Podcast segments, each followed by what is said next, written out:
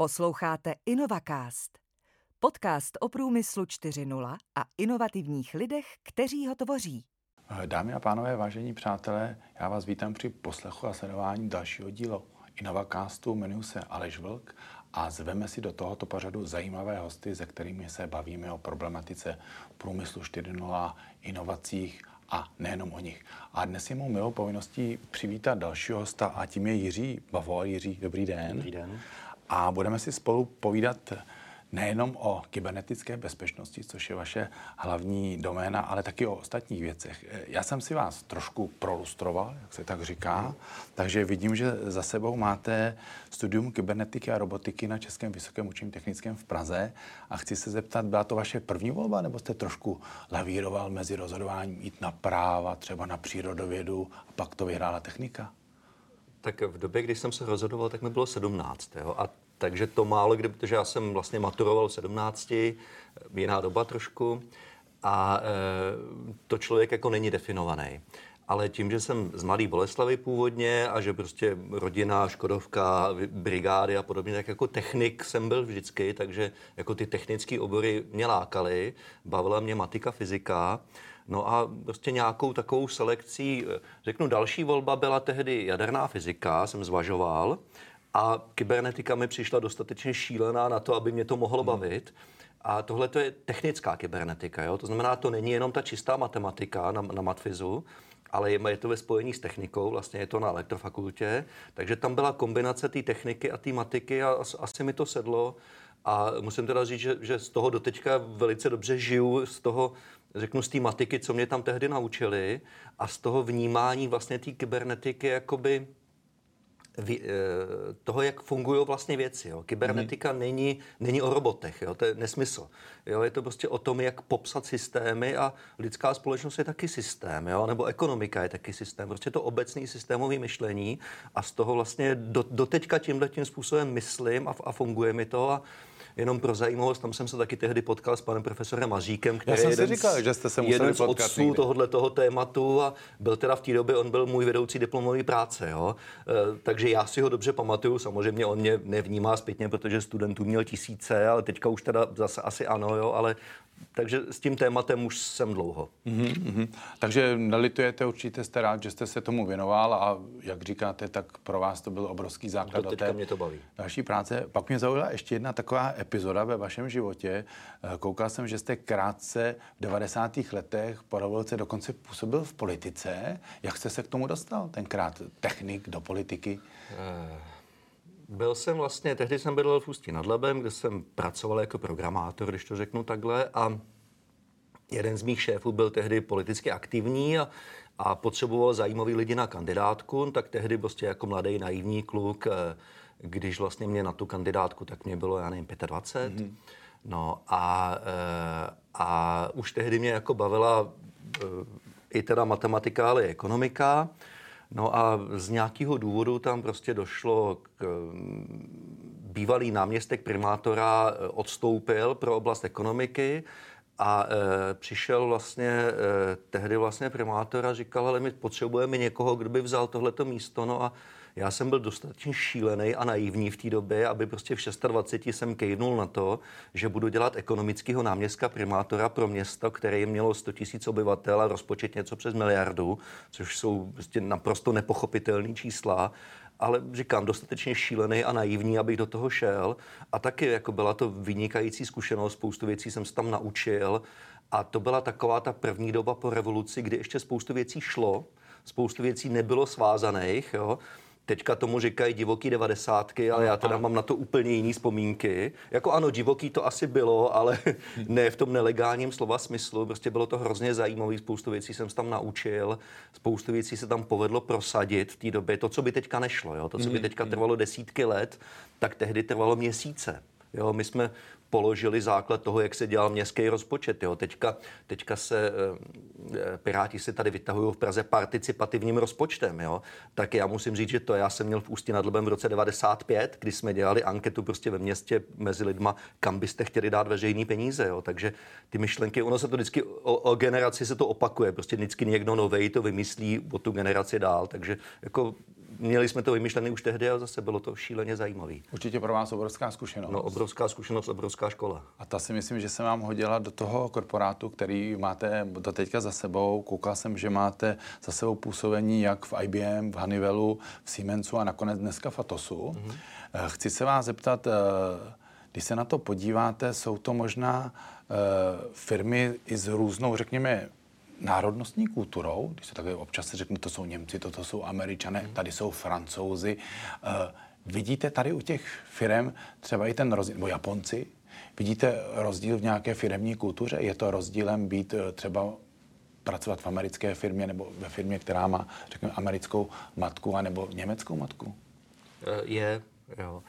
Ale spíš záleží, s kterými lidma pracujete v té firmě, protože že nejdýl jsem strávil v I B M, tam jsem byl patnáct roků a byl jsem i na mezinárodních pozicích, byl jsem tři roky v Rakousku, dva roky v Dubaji, jo, a e, zkušenost pracovat s Rakušákama jako jejich šéf je zajímavá, musím říct.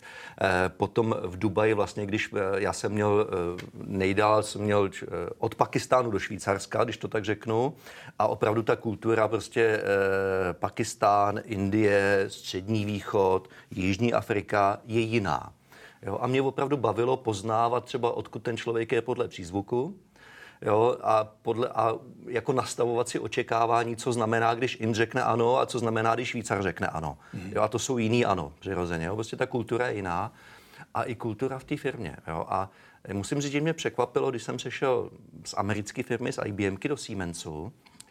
Já jsem strukturovaný člověk, jo. Já jsem inženýr a nestydím se za to. Jo. A takže já chci pravidla a baví mě pravidla. A e, očekával jsem, že když půjdu do německé firmy, tak tam budou daleko větší pravidla.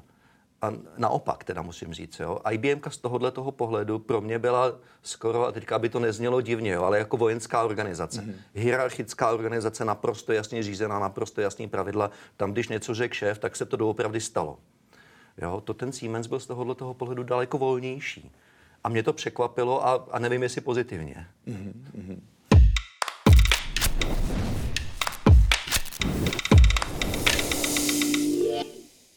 Vy jste teď v Atosu, věnujete se především tě, té kybernetické bezpečnosti, ale určitě i v rámci toho svého působení jste se měl možnost podívat se na to, jakým způsobem a v jakém stavu je třeba český průmysl dneska.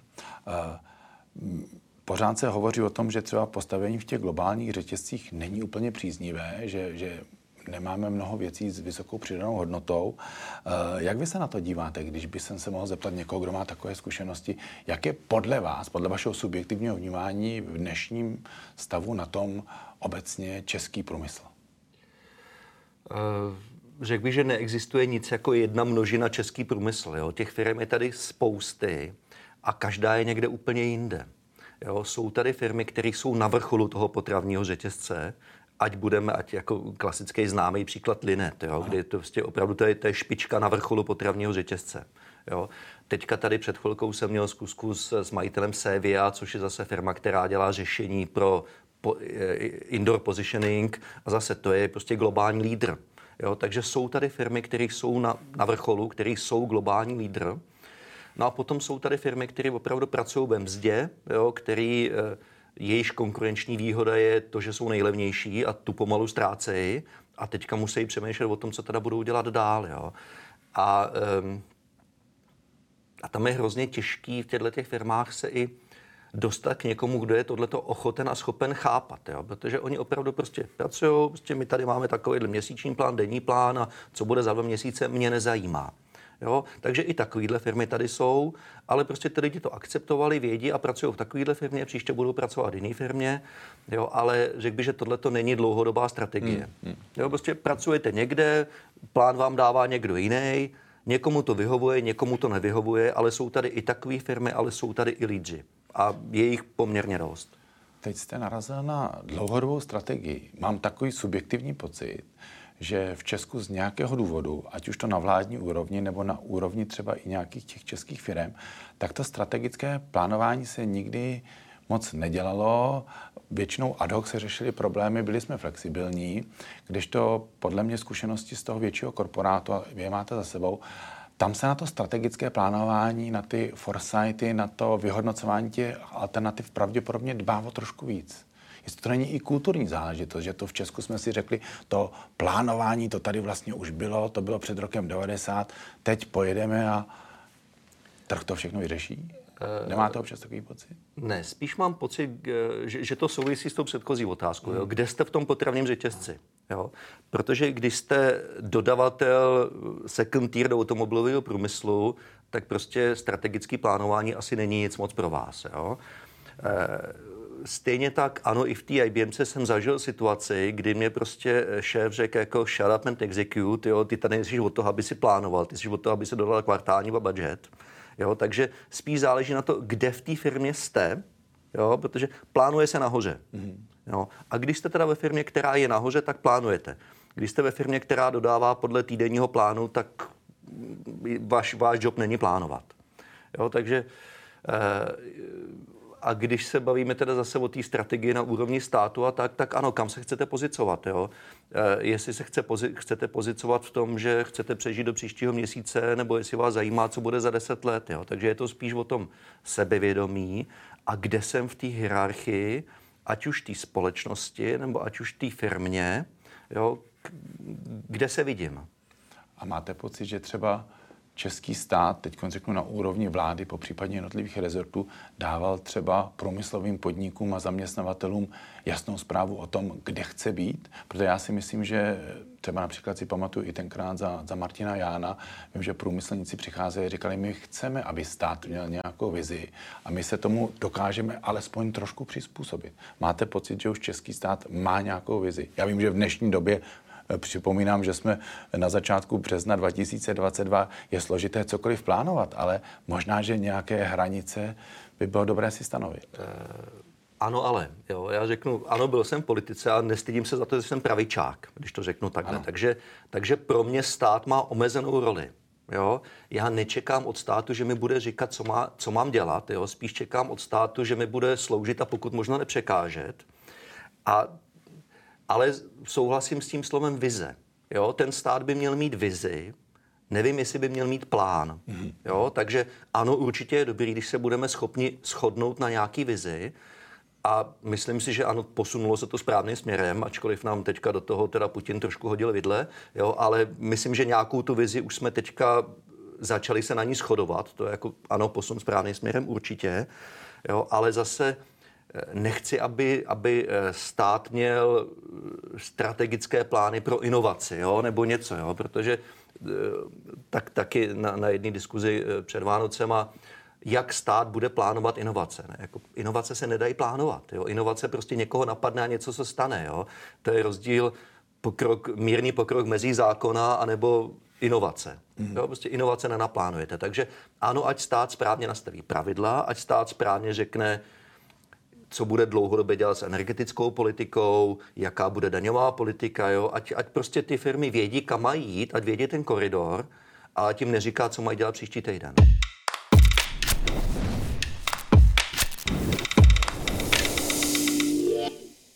Já se možná zeptám ještě poslední věc, která v globálu s tím trošku souvisí. My jsme země, která nejenom, že řekněme v kontextu světové ekonomiky nejprůmyslovější, protože máme třicet procent há dé pé. Vlastně, myslím, že Slovensko má ještě víc. Možná, možná, že Slovensko bude ještě víc a možná, že Slovensko dokonce je bráno jako větší továrna na automobily, hmm. protože v přepočtu na jednoho obyvatele mají víc, ale přesto česká ekonomika je závislá na automobilovém průmyslu a jeho dodavatelích. Jak se na to díváte? Protože jsou takové dva názory, jsem zaslechl. Jedna věc je to, že, že to je samozřejmě obrovské riziko a že by to chtělo diverzifikovat. Na druhou stranu je tady plno názorů, kteří říkají, zaplať pánbůh za automobilový průmysl, protože se třeba v některých případech na něj e, nabalil nějakým způsobem výzkum, vývoj, už to v Mladé Boleslavi, tak jinde. A možná, kdybychom ty automobily neměli, tak by to možná bylo ještě horší. Jak vy se na to díváte? Ob, oba dva pohledy jsou, jsou správně. Jo. Je jasný, že v automobilovém průmyslu se něco děje.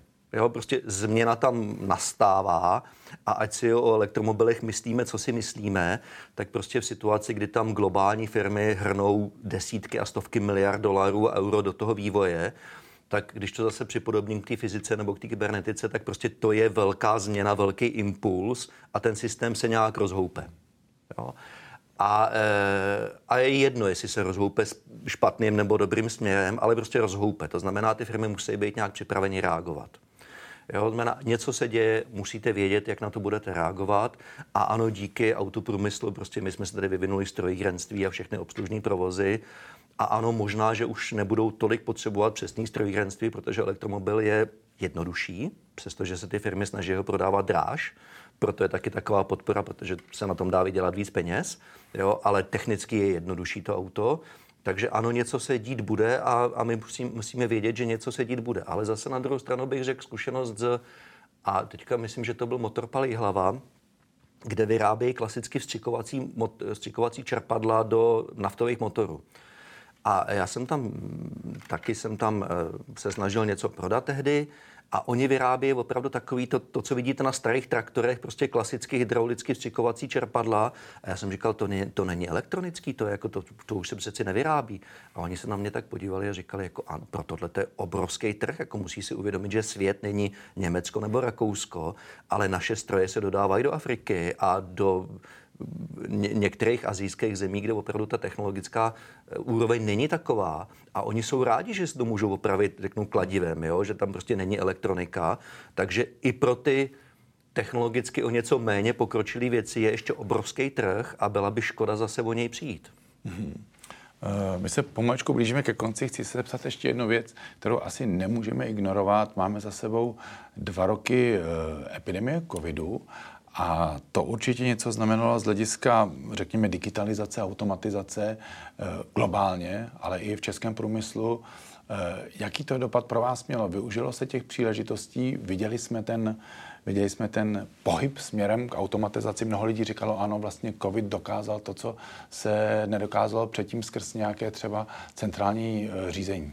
Hmm. Myslím si, že nejvíc toho využil obchod. Hmm. Jo, že opravdu spoustu lidí přešlo na e-shopy. Jo. E, vidím denně, jak si u nás sousedí nechávají dodávat prostě nákup od rohlíku. A jo, takže, takže ten obchod toho využil naprosto. E, ty průmyslové firmy toho využily relativně míň z mýho pohledu. E, co se tam víc prosadilo, je práce z domova, kdy i prostě lidi, kteří dřív si nedovedli představit, že by mohli pracovat z domova, tak pracujou. Spousta třeba konstruktérů už docela normálně pracuje z domova a může to být pro ně i efektivnější, protože tam prostě mají klid a kolikrát mají doma lepší vybavení než, než práce a tak. Takže pro některé ty profese to prostě byl jas, jasný zlom a, a otočilo se to na to. Ale zase na druhou stranu to zase vzbudilo spoustu otázek, prostě protože když konstruktér pracuje z domova, tak má přístup k datům, které jsou v té firmě poměrně dost citlivý. No a e, abyste přistupoval k citlivým datům z domova, tak musíte vědět jak a proč a jak je to zabezpečené a všechno. Takže to už zase dostáváme zase k té bezpečnosti. Jo, z hlediska té výroby spoustu firm se naučilo lépe plánovat. lépe plánovat třeba dostupnost pracovní síly a takže v tomhletom slova smyslu jako plánování, kde jsou zaměstnanci a kdy můžou nastoupit, tak ano, tam je spousta nových systémů. V té vlastní výrobě moc bych neřekl. Mm-hmm. Mm-hmm. Jiří, já vám moc krát děkuju. dvacet minut uplynulo velice rychle a děkuju vám za první část a my se ve druhé části už budeme konkrétně věnovat kybernetické bezpečnosti. Děkuju. Díky.